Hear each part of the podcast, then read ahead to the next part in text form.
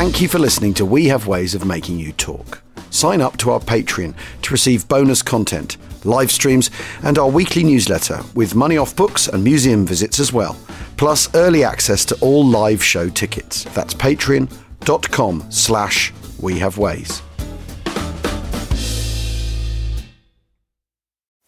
As a plant-based cheese company, Daya has never talked about beef in an ad before because someone somewhere once had a beef with saying beef and plant-based together. So putting a slice of Daya cheese on a beef burger, not okay. Well, our delicious melty cheese has a beef with your beef about beef because any step towards plant-forward eating is a step in the right direction. Daya, 100% plant-based, even if you're not. Now made with Daya Oat Cream Blend. Listen closely. That's not just paint rolling on a wall. It's artistry.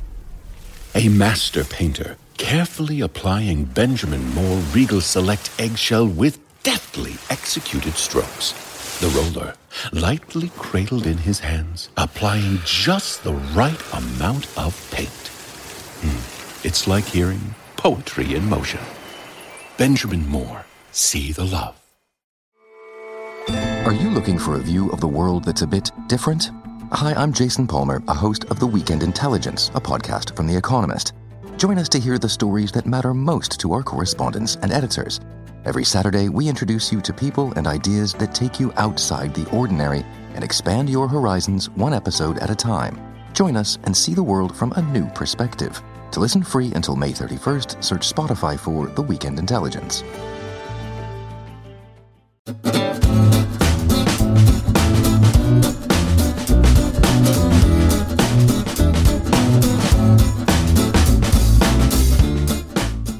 Achtung, Achtung, welcome to We Have Ways of Making You Talk. Uh, language appropriate introduction, James.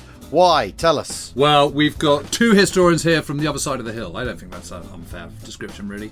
Um, we've got our, our, old friend Bernhard Kast, who um, from Military History Visualized, who we've had on before and who was brilliant.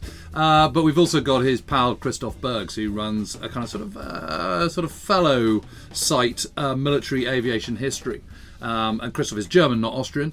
Um, uh, but they've collaborated. Uh, they collaborate on research and all sorts of stuff. But they've also collaborated on translating a number of books, and not least one which they've just sent to me, which is the Assault Platoon of the Grenadier Company, November 1944, which is a is a Merkblatt, which is a, a German army pamphlet. And this particular Merkblatt is 25A forward slash 16.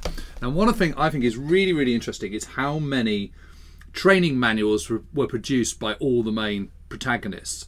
I mean, I've got an absolute stack of them here, and, they are so interesting, whether they be British, whether they be American, or whether they be German. But I suppose the big question is, is what can be learnt from them? I, I think rather a lot, um, but with caveats, of course. So, welcome, gents. Um, where, where, where do you find uh, an object like this, a, a, a document like this?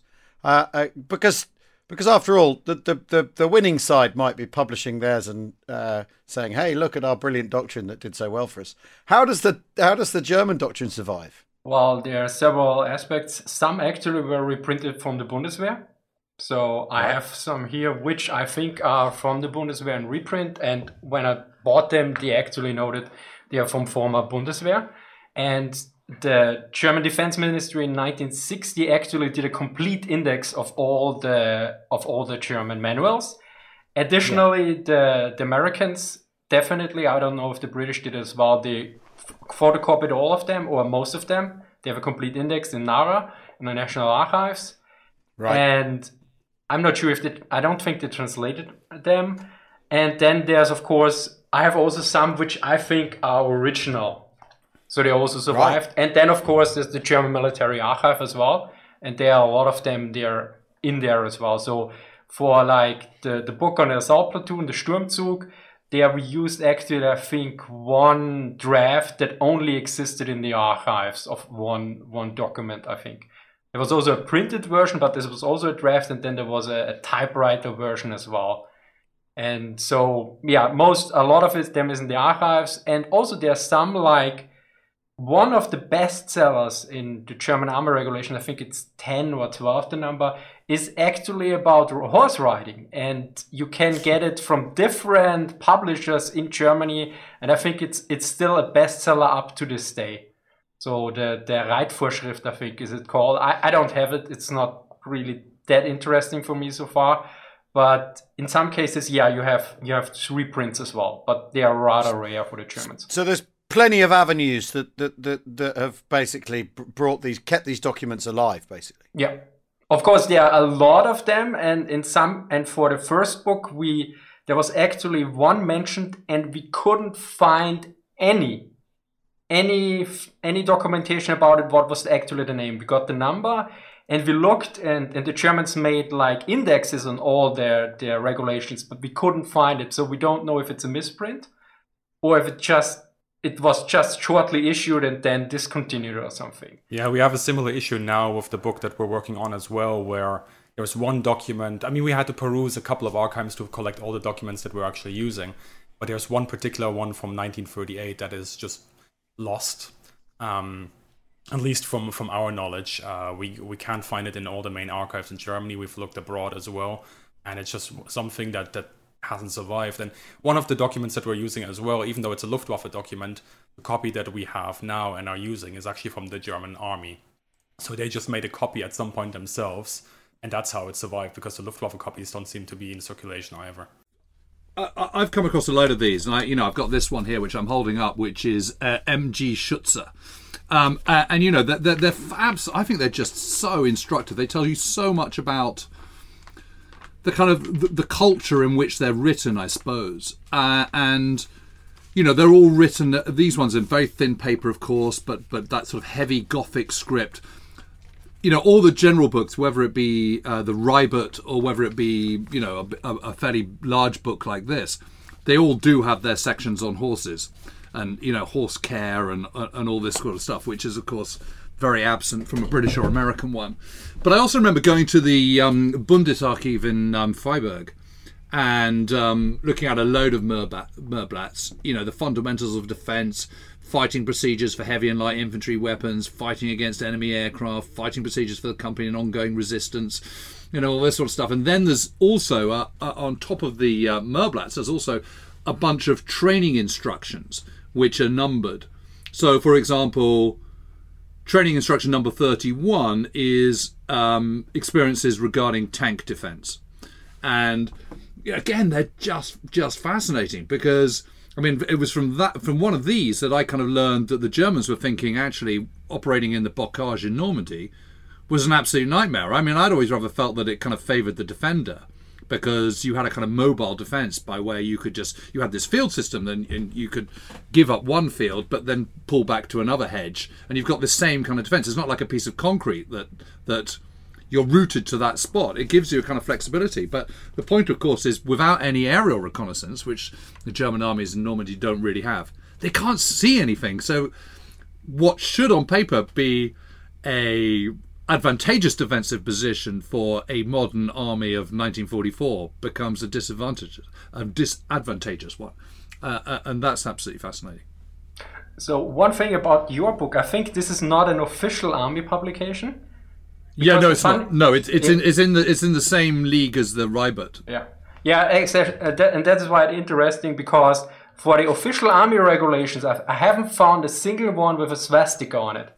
Whereas the Reibert, there's a huge swastika yes. on it, and this as well. So usually you can yeah, tell. Yeah, this one you can see it here. Yeah, and, and for the Luftwaffe, I heard it's it's kind of mixed, and for the Kriegsmarine, as far as I know, they have a swastika mostly on there. So you can also see that, that the different branches of the Wehrmacht actually make them differently as well. Yeah, for the Luftwaffe, it's it's usually it's also lacking. But uh, I think we had this discussion once before, Bernhard, where we sort of noted that maybe because the army is the oldest sort of really surviving branch, um, that they were more traditional in a way that they didn't put a political symbol on there, was the Luftwaffe and the Kriegsmarine were reset completely in sort of 1935 to 1930, uh, sorry, 1943 to 1935. And that maybe has that a little bit of a political element in there. So, so, so who's writing these? Yeah, that's manuals? what I was going to ask. What's the what's the process? I mean, are people because uh, are, are, people going to conferences and discussing stuff? Are they sending reports back? Is there someone collating this? Because uh, uh, this isn't at staff college level, is it? Or uh, it, it, depends. it really depends. So yeah, on, so take us through the process of of how one of these manuals comes into existence. I, I can only tell you that um, with, with absolute security, I can't tell you anything. That's the main issue here. because as pointed out in the last podcast, we don't yeah. have any substantial study from what I know on the training in the Wehrmacht. And we also don't have a substantial study on the tactics of the Wehrmacht because so it's actually quite hard to determine the influence of them and how they were written. What I found, although, with all this semi, I call them semi-official, like Dreibert and um, uh, publications I've seen, is that sometimes they are verbatim copies of complete sentences, sometimes complete um, paragraphs, or even maybe even chapters, and also of the graphics. Now, here's the question, which I I haven't found an answer yet because you actually had to study all of them because they're also quite incremental. So, did the guys that wrote the semi-official copy the official ones, or the other way around, or was it the same author? And because there's also like i think for the i remember like how the the squad the german squad formation moves like how, how they transfer from the line to skirmish line and, and something along those lines. I saw that and i think at one point i, I stumbled across a late world war one document or or just one of the 1920s and suddenly it was the same exact graphics. I was like okay this goes way back. And then if you look at this it's all incremental. The build up, like you have the the, the basic work on the doctrine, the uh, Führung Gefechte verbundenen Waffen, which is from 1921. And this is actually quite ironic. It was published on the 1st September 1921. So exactly 18 years before the Second World War started in Europe. And then came Truppenführung in 1933, 1944. And they, they all build up on those and so it's it's kind of and I don't know if the people wrote in their memoirs from I, I'm not an expert on memoirs, so if they noted when they wrote something or not. So I simply don't know. There's definitely there's definitely copying going on. And I think also one person on Twitter who works in the in the German military archives, I think he noted that one publication was just made an official one, and I actually I actually have one. They also transferred like Heigl, Taschenbuch der Tanks, pocketbook on tanks, was published as a regular book, and as you can see here, the Germans made it into a Dienstvorschrift and republished oh. it with a number on it. So th- um, this is also a reprint, but but they kept this. So they sometimes just import complete works. Maybe they adapted it a bit, like adding a forward, um, preface or something. But on the whole process, I haven't found anyone who wrote on this. Maybe there's something out there and I missed it. I mean, it, it's not my, my main job to look into this. I basically started tra- translating them and then, of course, looked up. But I also asked around a few historians and they all noted I don't, we don't know very much about this. Maybe there's something, but not from what I know. I mean, I must admit, when I was I was doing a whole load of research some years ago into you know army training, and it is really interesting because you and, and actually, Al, you and I've talked about it on the pod before, but but yeah. it is it is there is no work on training in the German army at all. That you know it just doesn't exist. So you have to kind of sort of piece it together. And what's what's really clear is it's a constantly evolving thing.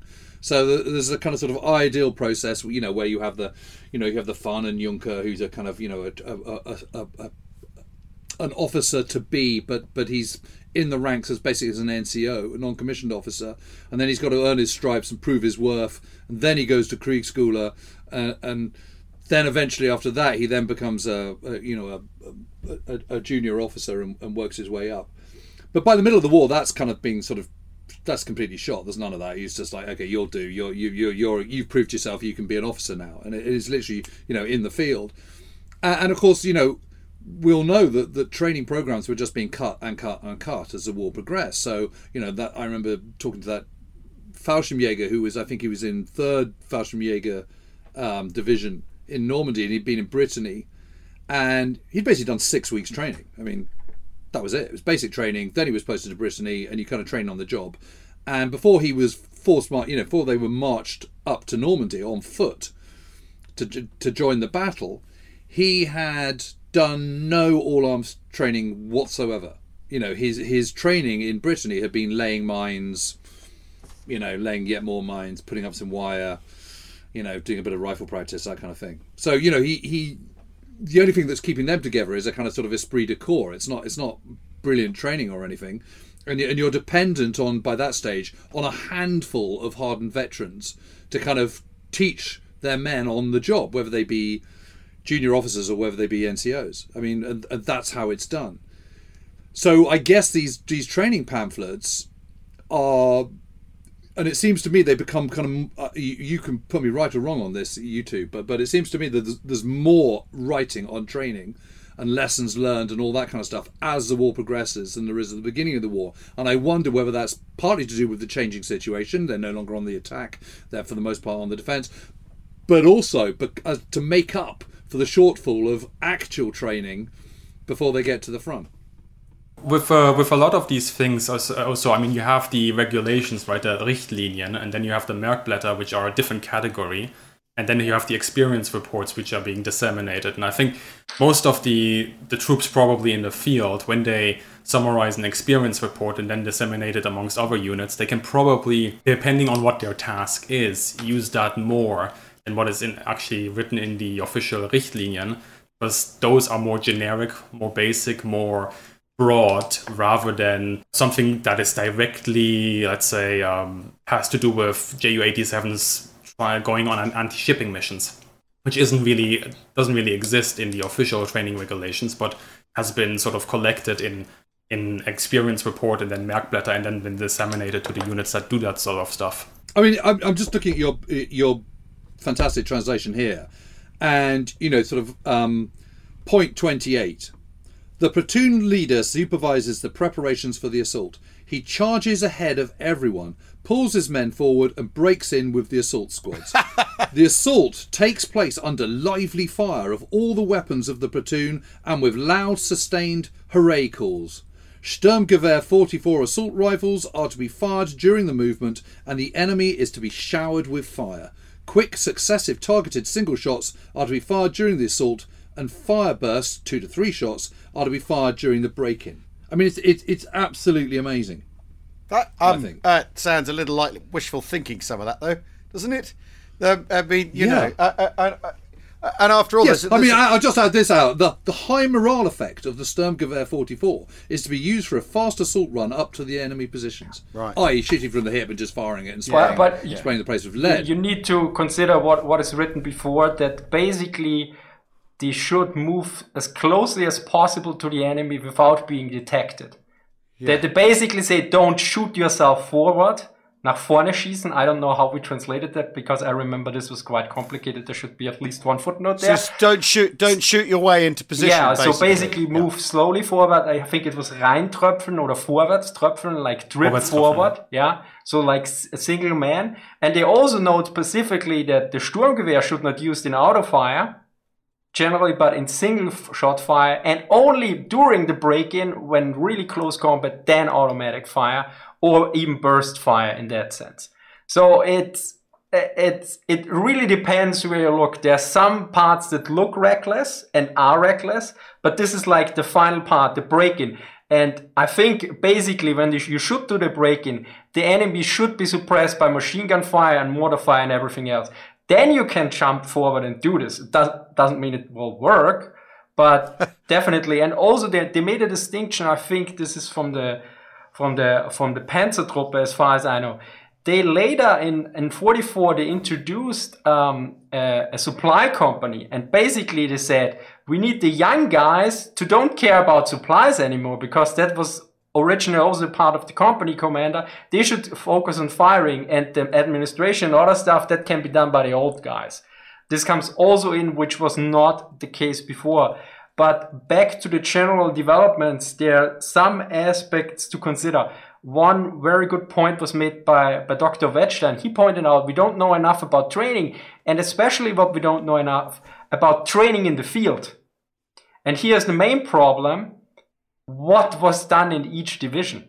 or even worse, in each regiment or below, because there's one case made by by uh, name I forgot the name now, uh, but he he reviewed uh, a book on on the Gebirgsjäger, and and he noted about the war crime situation. There was a quite a, a severe difference between the different regiments and battalions, so that you have a very high number on the one in one battalion, but very low numbers on the others. And so the question is generally, where at what level can you talk about? Um, and on the on the main level, we have like the training was done mostly by the by the Ersatzheer, the replacement army, and they have also their own regulations. And I saw like they have complete plans what lessons should be done at what point. But here we don't know if they actually executed it or not, and also to to what degree and when. And the change in the regulation, as you previously asked, if there was a change, that's that's a bit hard to determine. What I noticed is basically the first usually brought up the company manual, then they made the battalion, and then the regiment. So I should have here, yeah, this is this is the for the for the Schützen company, the rifle company. It's from 1941, and then I have the one, if I find it, for the battalion, which is oh, it's actually from 1940, but but the the other one was just updated.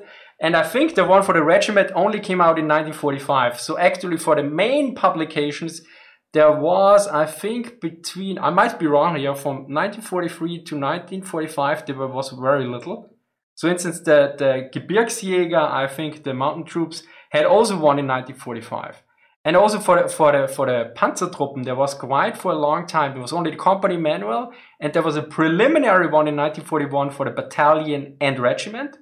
And only in 1945 they finally published the not preliminary one. And there, there seems to be there was at one point a delay, but then again there's the difference between the training regulations. I think they focused more on the training regulations and less on the other ones. So there's also like to determine which one is which and who who is the intended um, audience for, for, for these books as well or booklets because you can also tell by the way I, I noticed most of them has have this format but there are few that have a different format that is larger now what is the difference this one is about correspondence in the Wehrmacht and this is a training manual or a textbook for for uh, uh, medical NCOs and enlisted men. I I think the difference in size is because you don't take these into the field, whereas these ones you probably take into the field. Yes, the larger books presuppose an office, don't they? Bookshelves, rather than rather than being a book you can fit in your pocket. I mean, literally. I mean, this is really really interesting because because after all, the, the, the sort of casual historiography is that the Germans are, are the Wehrmacht are much better trained than their Allied counterparts. That they've got training worked out. That and, and that's one of the reasons we're the, the, the, the historiography has always told us that the Germans attack, have greater tactical know-how and greater tactical nous. You know, it's probably been one of the things that that you'll read in British history books, uh, uh, time immemorial. And yet, I mean, we've talked a lot about on the podcast a lot about British training and that you have in the British Army because it's an imperial army. You've got its tradition that basically the from divisional level down, the divisions decide what they're going to do doctrinally because after all they may be in they may be in the Hindu Kush, you know, they may they may be in Malta, they may be in France. They don't know where they're going to end up. So they don't so their training isn't uniform. And then as the war goes on, there's a concerted effort to crystallize training in the in the army, even though there's tension between cavalry with their own tradition and infantry, and then trying to combine them and trying to get them to talk to each other, and then the pressure of the turnover of war, which is the thing James has written about really brilliantly in his new book, which is that is that the armored the armored infantry cooperation is really difficult to coordinate, and any time anyone's put with anyone new they haven't worked with before there's a problem, even though there are these conferences and there's stuff being written and sent down. Um, uh, it's still not. They're still not able. Theory, theory, is, theory is one thing, practice is another. You've got such a high turnover of company commanders and and and you know, well, platoon, company, um, and battalion commanders that you know who knows if they've got any experience at all or read the manual or digested any of the any of what's going on. So it's, I mean, it's just so fascinating to hear the, the you know that because the the Wehrmacht is we're, we're told this. We've been I've been told this since I was a little boy. The German soldier is much better trained than the British soldier, and that explains his tactical know-how. But to hear that you don't even you can't even locate this, you don't know, you don't know. I mean, for instance, the book you've translated, how many copies were printed? Do we know? No idea. No. No idea. I think I, I have for, for one specific book, but that is that yeah, I have numbers, and they actually made a recall and said, "Hey, we sent out too many, sent sent them back," and also denoted this is this book is only for this administrative position. So this was for general staff officers. So if you leave your position, you leave the book there. You don't take the book with you. I, I mean, they, they, they didn't say it you. They said it more in general. They say this book is associated with this general a general staff position. So and if somebody leaves, yeah, this this is for the position, not for for the person. So and I don't know if this is the same for for those ones and and it, yeah, it's it's basically a lot in the dark. We don't know for, for the training how how it was done. So also for for the whole command and leadership situation as well. I think there's now a PhD study on this. Well, I mean, you know, one is is dependent on eyewitness testimonies and memoirs and all this kind of stuff. I mean, I remember talking to a, a German machine gunner called Franz Marson and talking about his training in very great detail. And he's fascinating about it. I mean, absolutely fascinating.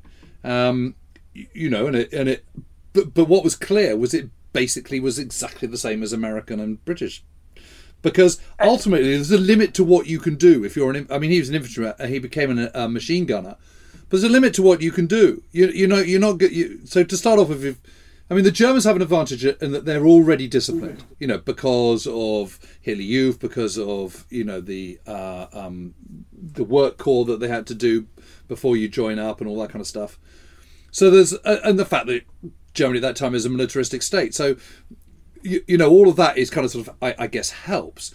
But of course, it's square bashing, it's route marches, it's it's it's rifle firing, it's all this kind of stuff. It's polishing and of belt buckles and and boots and so on. Um, there's a limit to what you can do in terms of all arm training because there isn't the space and the logistics support to support that, and, and there aren't you know, in the case of the German army, there just aren't enough tanks, there aren't enough pieces of artillery to, to spare them training infantry recruits. And as you pointed out, infantry divisions train as divisions. You know, there is a there's a kind of ersatz division, isn't there? And you say you join the 33rd battalion, yeah. yeah, yeah. So you you join that 33rd ersatz battalion, and then once you're ready, you then join the 33rd battalion, you know, of whatever division it is, uh, and and it is sort of regional to start off with, isn't it? In the first part of the war. Yeah, well. it's a it's a regional system. I mean, the, the thing is about uh, polishing belt buckles and all this stuff. From what I know and read a few times now, is that they actually were quite against this. They call this, I think, Schleifen, which is um, Schleifen. Uh, Chris, what is Schleifen in, in English? Um, grind. Uh, that's a good question. Yeah. Bullshit. To, to, to grind. So in the, in the British Army, it's bullshit. Yeah, I, I, think particularly had one uh, in in after Poland that they particularly said we have a few old guys that train here like in the First World War. That's not gonna happen. We we want actual um, training that makes sense. And I think we also have in the Sturmzug book, in the assault platoon book, there's something like you have training like there's Gefechtsschießen and I think Schulgefechtsschießen. And, and at first you look at this, ah, that's the same word, and then I looked it up in, in, in one one encyclopedia or something, and they made okay, this one is I think on the one is I think on platoon level, and the other is on company level. So, and, and this is how you train. You train the, the man, then you train the squad, then you train the platoon, then you train the company, and then you train the all other. So it, it goes up like a pyramid. And of course, at the very top is all arms training, but the question is, does anyone reach it? And actually, there's a quite interesting aspect here. I assume that the American army was probably one of the most centralized and focused. And if I remember correctly, uh, Chieftain and Nicholas Moran, you had him on the podcast already, yes. um, at one point mentioned, I'm not sure if it was two different divisions or two different corps, but I think it was divisions. And he noted for the for the Sherman tank, they, you had a stabilizer for the gun. And the one division or one formation loved it and the other one hated it and the other one was trained. The first one was trained on it, and the second not, and to turn it off. So even for, for, for them, you have like this, and the Americans are very good field manuals from what I know as well. So you have always this problem. So who, what, where, And and with the German army, it's also it's it's also more complicated. Divisions on the western front, divisions in Norway, divisions on the eastern front, and then also what kind of divisions as well. So that that is so basically what I mean with a sufficient study. You re- need at least one PhD student to go like look at all the, what is written, then check what is in all the memoirs, and then also ideally add also up what what interviews you can get with people, and then he probably can make a certain assessment that it was likely in that way, and then you have like five or ten PhDs that look into each of the questions he brought actually up. We need to take a, uh, a closer look at. And basically, we, we miss all the, the basic research. But Wettstein noted that, yeah, we don't have a tactical history. So we actually, it's like if you ask a question, how did the, the manuals influence tactics? Yeah, no idea because we don't have a real tactical history we don't know were the Germans brilliant to the end of the war, were they never brilliant, on what level, and when did it stop? Yeah. Well, yeah. I mean, uh, after all, if the manuals are, re- is the manual a reflection of what's going on, or an attempt to address a lack of of of of, of prowess, or is it a reflection of prowess? You know, you you you know, uh, is it an attempt to co- correct the course of German tactical performance? What's happening in the in the Luftwaffe at this uh, uh, uh in the in this sort of story? Christoph? Is it a similar a similar kind of arc trajectory? Um, yeah, I, I, would say so. I mean, especially now that we're looking into um, documents with the Ju-87, so the Stuka dive bomber. I mean, we're definitely seeing sort of a divide between the theory that was done pre-war to what actually happened in the war, and we see this very quickly already with Poland and France. So they start out the war. Let's say if we if we hone in here on the Stukas, they start out saying, you know, the Stuka is the um, direct quote here from from a from a document, der Scharfschütze unter den Kampffliegern. Yeah? So he's the sniper yeah. amongst the bombers, right. which means that he essentially has the same targets. The Stuka is used, you know, against yeah offshore bridges, you know, uh, small pinpoint targets, but also against industry and specifically, for example, the electrical uh, housing in an industrial complex. Complex, right? If right. you send out bombers there, you're probably not going to have the accuracy to destroy that specific building in the industrial complex, so you send the Stukas. And then beyond that, sure enough, the Stuka can be used against ground units uh, that are being rushed towards the front lines against the logistical uh, system and the reserves. But beyond, before that, it's really all static targets, whether that's command and control, headquarters, communication, or industry. Whereas then, as soon as we hit Poland, we're starting to see, oh, wait, we actually need the Stuka to be closer to, to the front lines, hit artillery positions, hit um, you know the staging points of the Polish army, uh, hit those bottlenecks that initially the Germans were saying, like, oh, you know, if we can destroy fast-moving uh, enemy uh, ground troops, you know, like mechanized or motorized yeah. units, then we can only do that in bottlenecks like bridges or cities where they can't really escape in yeah. Poland, it, it, transpires, no, no, we have to hit them in the field. And that's when you right. start seeing those experience reports then influencing you know, a couple of Merkblätter. But honestly, after after 1949, we don't see that many sort of uh, Richtlinien or uh, so you know the regulations or the Merkblätter being published by the Luftwaffe. It's mainly done with experience reports that are then disseminated and and also very much used sort of on the unit level. Yeah, so obviously with the Luftwaffe, we also have this very interesting example where we have a Geschwader, and then yep. that is broken up into, let's say, drei Gruppen, three, uh, three groups, and yep. those are being used in different geographical locations. Two might be on the Eastern Front, one might be in Africa or wherever. Yeah. And they have different needs and different experiences. And of course, they will share information with them. If one group is being pulled, let's say, from the Eastern Front over to the Mediterranean, then obviously the one that's already there is going to help them with sharing information. But their staging route might be completely different again. One might be actually in Africa while the other one is in Greece. Um, yeah. So yeah, it's it's it's very interesting. I think, and definitely compared with the De Heer, uh, we're seeing less sort of changes to the actual training manuals and more changes to how the information is being disseminated between the groups in a sort of unofficial manner, you could even say.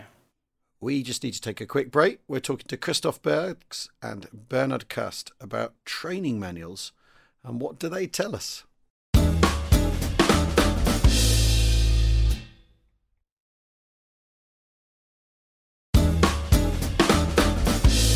Welcome back to We Have Ways of Making You Talk with me, Al Murray, and James Holland, and we're talking training on the other side of the hill. The the business of, of, of being a trained pilot, you're operating on a different on a different level to to a squad of infantry, aren't you? Yeah. That everyone everyone's at a certain technical uh, level anyway, um, and, and and so maybe you, there's an assumption that you're you you know you don't need training, you don't need explaining to you how a set an aircraft moves in the way as- a, a, an infantry sec- section might need that explaining it.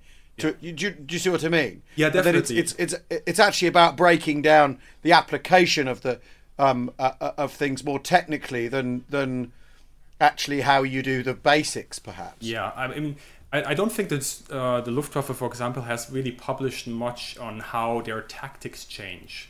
Like taking once again the, the Stukas, you know, how does a Stuka actually attack? Now, in our popular image nowadays, influenced probably Yeah. also from movies and, and video games and sort of even the propaganda of the time. You know, we have this image of Stuka is at 5,000 meters, it makes a loop or it like makes a half roll, dives down 90 degrees vertically, bombs, whatever it bombs is destroyed, and it flies away. And that, Yeah. that is sort of the image you also get from the very early pre-war sort of regulations. But even there it says, um, actually, you know, 90 degrees is not always favorable. 70 degrees is a lot better. Don't do that half roll because that's going to disorient the pilot. That's going to disorient the, the gunner and radio operator in the back. Plus, if you're doing this in a formation, you're just inviting a disaster. But even then, if you look at any sort of documentaries that are shown nowadays, what is the footage that we see? We see this Stuka It's that, isn't it? This loop, Inevitably. very very Yeah, nicely yeah. executed. Yeah. That's propaganda footage feeding our sort of image of of that plane, right? Um, but all those complications and all those issues were already explained, and they have different ways. You know, they say like, don't just go straight down. You can go down in a, in a sort of stair, where uh, stair um, approach, where you go down a thousand meters, then you st- straighten out, go down a thousand meters again, straighten out, go down a thousand meters, and then you make your dive, and so on. Um, so there's, I, I think, what that's one, also one of the challenges we have nowadays. Sort of the popular image that has been ingrained in us for a long time. You you said it earlier, Al, with you know the German army being this very sort of tactically proficient army.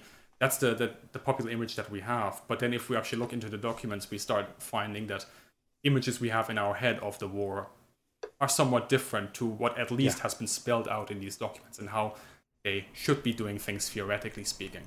Well, yes. I mean, and this is something that we've been talking about pretty much non-stop since we started this podcast two and a half years ago.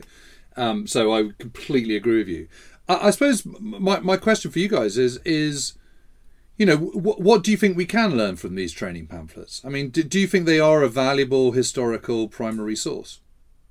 Yes, but um, I mean, just like I said now, It's my favourite kind of answer. yes, but I mean, definitely, if going back to the primary sources, I think we can definitely start addressing some of the misconceptions, perhaps, that have been around, and start thinking a little bit more about how these units were trained and how they were um, used in the field. But then again, that doesn't invalidate all of the research that has already been done, especially also from sort of uh, um, interviews with servicemen who, who explained this is how we did that. And then you can, of course, take that information and you compare it to the actual regulations that are in place, and you can see certain divides in there. Um, with my sort of main Luftwaffe focus, I can only really speak there.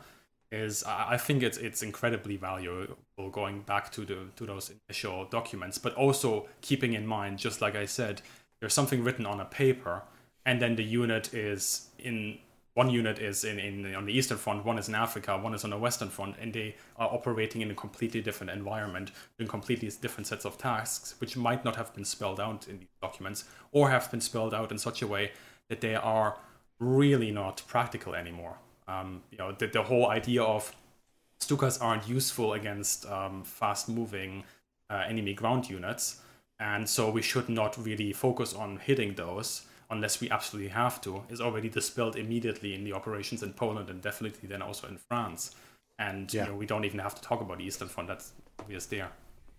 Yeah, I mean, I suppose there's, there's I mean, that's there's certain sort of consistencies, aren't there? There's certain things which are applicable whether you are in the North African desert or whether you are on the on the Russian steppes. I mean, or, or in Greece or wherever. It, you know, there are certain things, certain principles which are going to hold true. And I suppose that that's what one wants to take on it. I mean, what is absolutely clear to me is is that tactics are constantly being modified on the hoof, you know, on the fly, as they're coming. Because of course, you know, suddenly you find your, you know, if you're a German soldier and you suddenly find yourself in North Africa, I mean, you obviously clearly you haven't trained for that, you know, but suddenly you're part of the, you know, the 15th Light Division or whatever, and you're suddenly in North Africa careering towards Benghazi. You, you, you, you know, you are uh, an experienced, well-trained soldier. You've, you might have seen some action in Poland or France or whatever. So you've got battle experience. That's that is just such an advantage, the fact that you've got that. So then it's up to you to to bring what you already know and augment it with the, this new environment you, you find yourself in and, and adapt, isn't it? I mean, that, that and, and then disseminate that through as quickly as possible. And that's, of course, what all these sort of training pamphlets are being developed for. But of course, there's also a lag. I mean, you know, in the case of the British, for example, you know, they were learning the lessons from the Sicilian campaign. But they're only coming into being in training programs in April 1944. Well, that's already too late for D-Day. You know, and Sicily's a very different place from from Normandy. So there's only so much one can learn, and I suppose it's it's it's fundamentals, isn't it? Really, is is is where training really really helps. Um, ultimately, the best training of all is just being in action, isn't it?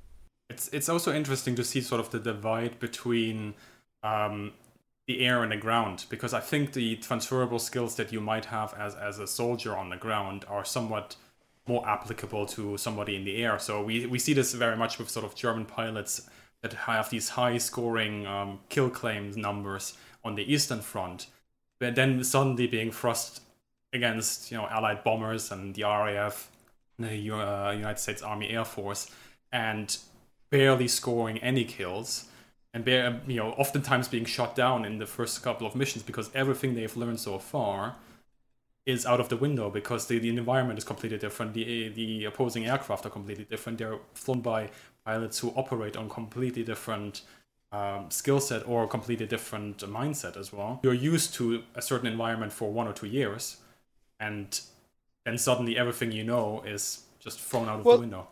Well, that's something that gets said about Normandy a lot, doesn't it? Is that is that that some of the German units are, are very experienced from the Eastern Front, but actually, the, the fighting is so radically different that the Brit- the British and the Americans conduct, and Canadians are conducting themselves in such a different way to the Eastern Front in terms of density and stuff like that. Um, that that actually being experienced only only gets you only gets you so far without sort of being able to stop and think about what you can do. And you know, the, and the British experience is the same. You know, lots of a, a large chunk of Second Army is very very experienced from the desert and from and from Italy, and then realizes that that that Normandy is just nothing like it. And then, but there very often there isn't time in the you know in the clinch of combat to to to come up with anything you know immediately. You know that's that, that that's very much the british experience isn't it jim in, in normandy? Is, is the units who the units who are very very experienced still have enormous problems because just because france is different to italy. I mean it's as it's sort of as simple as that. Well, and, and- and, and- by the same token go on Well, no, I was going to say, I mean, you know, a classic example is the Western Desert in 1940 41. You know, where you have the Western Desert Force, the British Western Desert Force, running rings around the Italians, absolutely smashing them. And what they're doing is using really flexible um, and mobile tactics, using lots of, of, of machinery and trucks and stuff to sort of beetle around all over the place. And they just, you know, they're outmaneuvering the, the Italians as much as anything else. And then the Germans turn up and they suddenly get completely bogged down by what seems to be like the enormous tactical flair of, of Rommel's leadership. And, and they almost sort of go backwards. It's really, it's really interesting. Uh, and that is also kind of sort of in the middle of all that is Greece and Crete, which involves lots of troops who have been, had been fighting the Italians in 1940-41. And so they're also lo- losing that expertise at the same time. You know, so it's it's it's it's constant. Do you know what I mean? Because because a lot of the troops that were fighting against the Italians in 1940-41 Yeah. then get taken to Greece and Crete. So they're then out of the North African battle for a bit. So suddenly you've got increasing numbers of British troops moving into into who haven't had that experience, and a lot of the experience is gone. But also, even at that higher level, at that command level, of people who have been fighting in um, the, the the Italians and doing so well, by the time that the, the the Panzer Army gets developed, they've sort of almost forgotten those lessons again. So so it's just nothing standing still at all, and they sort of managed to get themselves tied up in knots and get out out tacticked by the Germans effectively. But this, I suppose, uh, uh, what, what what we're saying in a roundabout way here is your generalisations about any of this will get you nowhere. yeah, that is basically what I'm saying.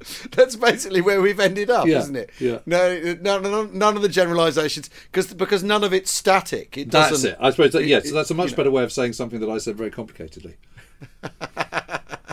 So, um, about the original question, what we can learn from them, I think a lot is uh, about the basics, on the basics understanding of what they had. For instance, for, for the Panzer Company regulation, we actually generally, if you look at the Panzer IV, the early one with the short belt 75 millimeter gun, everyone thinks it's a support tank. In the company manual, 1941, they write it's also excellent for taking on tanks. And a lot of people noted when they read this, okay, um, yeah, that's our wrong misconceptions because we think in 1942, 1933 standards where the long belt, Panzer IV engages tanks, but for 1941, which was written in like, like on the on the experiences of France, basically, the short belt 75 millimeter gun was still okay to deal with tanks. Right. And Yeah. and and the other thing is like you get so you get the basic understanding what they had at the time and a lot of terminology which especially you see with if you have edition which we did where we look at the original what were the, the terminology explained? You get a basic understanding of certain terms and what they meant and not meant like Schulgefechtsschießen Gefechtsschießen. And then you can also see ah okay there's different training levels. So you get a better understanding on on the whole system. And additionally, what I found interesting from late 1944, I found from a commander of a Panzer army, he noted we uh, the people don't know our regulations, and this is a no go. And he listed several points why this is bad. And he particularly noted one aspect which I found interesting. He noted we are wasting time discussing how to do certain things that are already decided or we already know how to do because we wrote this in the regulations. So that it, that document is very interesting because it, it tells us, guys, you're not reading them, but at the same time you can see that he puts a lot of value on them. And he says these are all the newest experiences, this is all the newest weapons and all the other stuff. So it seems the regulation were quite valuable, at least for him, or what he wrote, because maybe he didn't mean it. And and also that they were not that well received or well used. I mean, there's also, I'm not entirely sure, you probably know the Tiger Fibel and Panther Yeah. Fibel, the, the primer. Yeah, I've got I've got the Tiger Fibel. Yeah, And, and they make, make, make with comics and everything and with fun and, and kind of poems. And I heard at one point that this was done so that the chance of reading it is higher.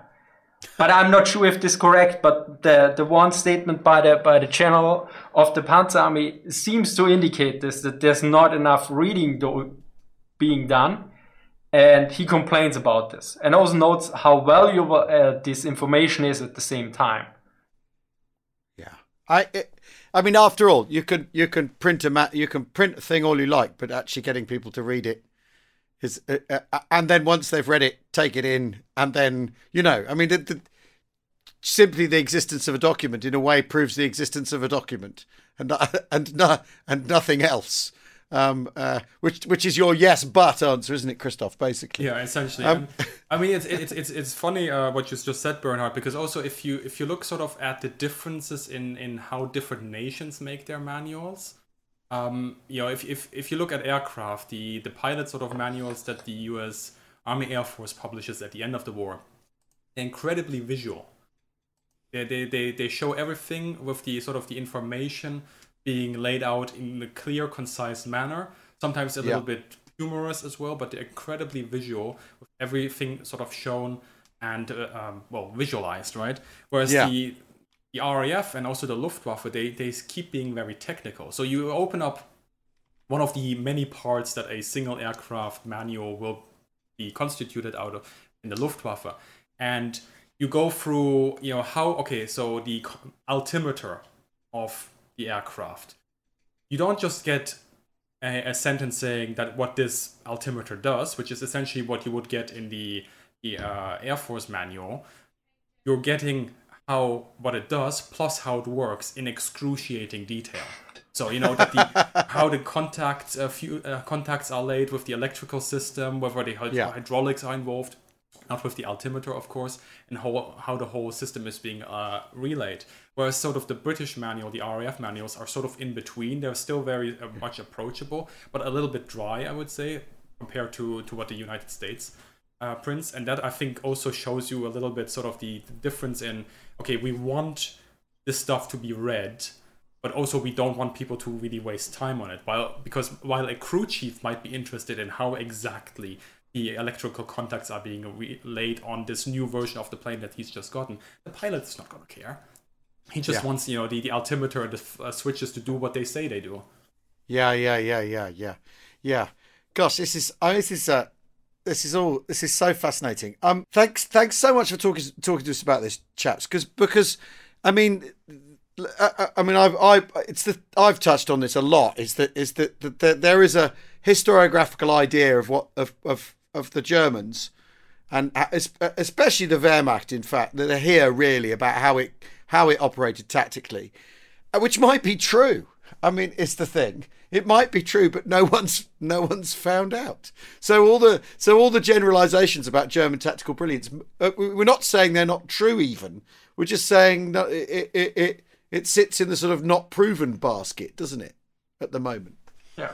Um, which is which, uh, uh, and maybe you're gonna maybe you're gonna go off and prove that, and then and then uh, all the sort of uh, cynical British historians will have to suck their teeth and say they were wrong after all. Uh, thanks so much, gents. Um, uh, really, really, re- interesting. Um, uh, um, we'll have you back on. I think we need to talk more Luftwaffe, don't we, Jim? Yeah, no, definitely. We, can- we can never li- we can never talk about the Luftwaffe enough, and um, uh, and we we would both of you back on, please. Yeah, yeah, yeah. Please. So yeah, thanks very much for having us. Right, it's a total pleasure. Thanks, gentlemen. Cheerio, everyone. Thanks for listening. Bye bye. Cheers. Thank you.